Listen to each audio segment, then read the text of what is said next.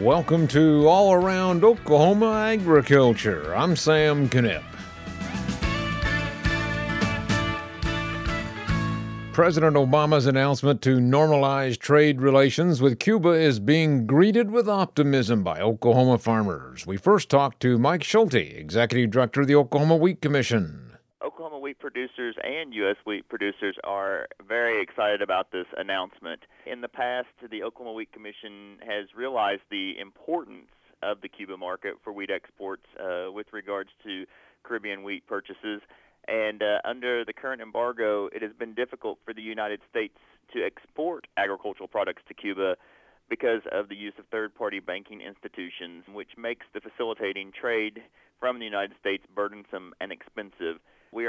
Hoping that uh, with this new trade policy, we can set up trade relations that will remove U.S. and Oklahoma wheat from having to go through those third-party banking institutions. And Mike, I know that High Plains wheat producers have somewhat of a history of trading with Cuba.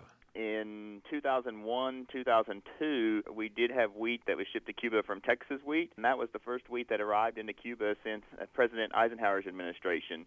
And then in 2004 and 2005 uh, marketing year, Cuba purchased a shipment of Oklahoma wheat, which resulted in the sale of approximately 1 million bushels. Because of those relationships that we have had and their purchases of hard red winter wheat, we are hopeful that with this announcement that uh, new trade policies will increase the shipments of hard red winter wheat from this region. So, Mike, I know it's kind of hard to determine with all the commingling of wheat and the export market, but it's been almost 10 years since any Oklahoma wheat has gone to Cuba? That would be the case um, as far as shipments um, from our region, yes. We have always realized that the proximity to this market was extremely close. We have just, you know, wanted to be able to take the third-party banking institutions out in order to facilitate those direct shipments. I guess it just makes sense because of their close proximity to be trading with Cuba, although it's not a huge market.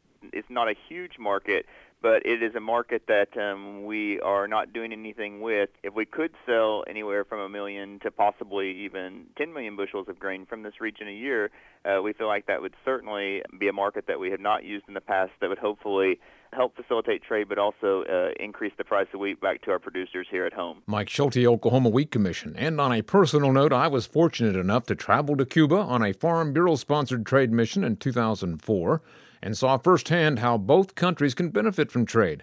Now, also on that trip was John Collison, who is today the Vice President of Public Policy for Oklahoma Farm Bureau. And John, we saw it in 2004 the impact that trade between the U.S. and Cuba can have on both countries. This is really a big issue, not for just for Oklahoma, but for America. And we do look at it from the agricultural side of things.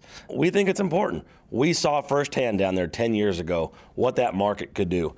And, and truthfully, you know, when you look back there, I've always been a big proponent that if we opened up trade relations with Cuba, it would probably hurt the dictatorship down there. The market would flood, the, the economy, the democracy would, would probably come that way.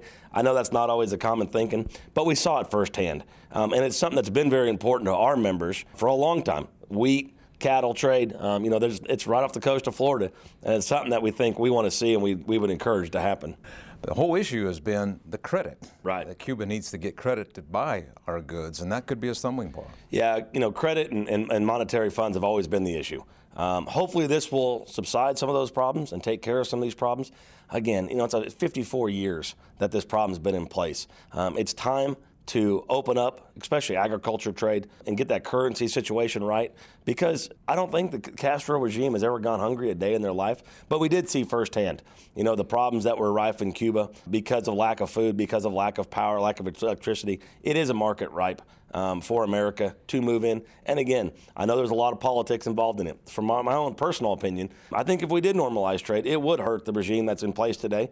And the democracy, I think, would reign free because the American dollar would flow into Cuba and help out. All right, thank you, John. And I'll add that Cuba is a beautiful country with great potential, both for agriculture and tourism. So we hope the two countries can work out their differences soon. We're out of time for this edition of All Around Oklahoma Agriculture. I'm Sam Knipp. Make it a great day.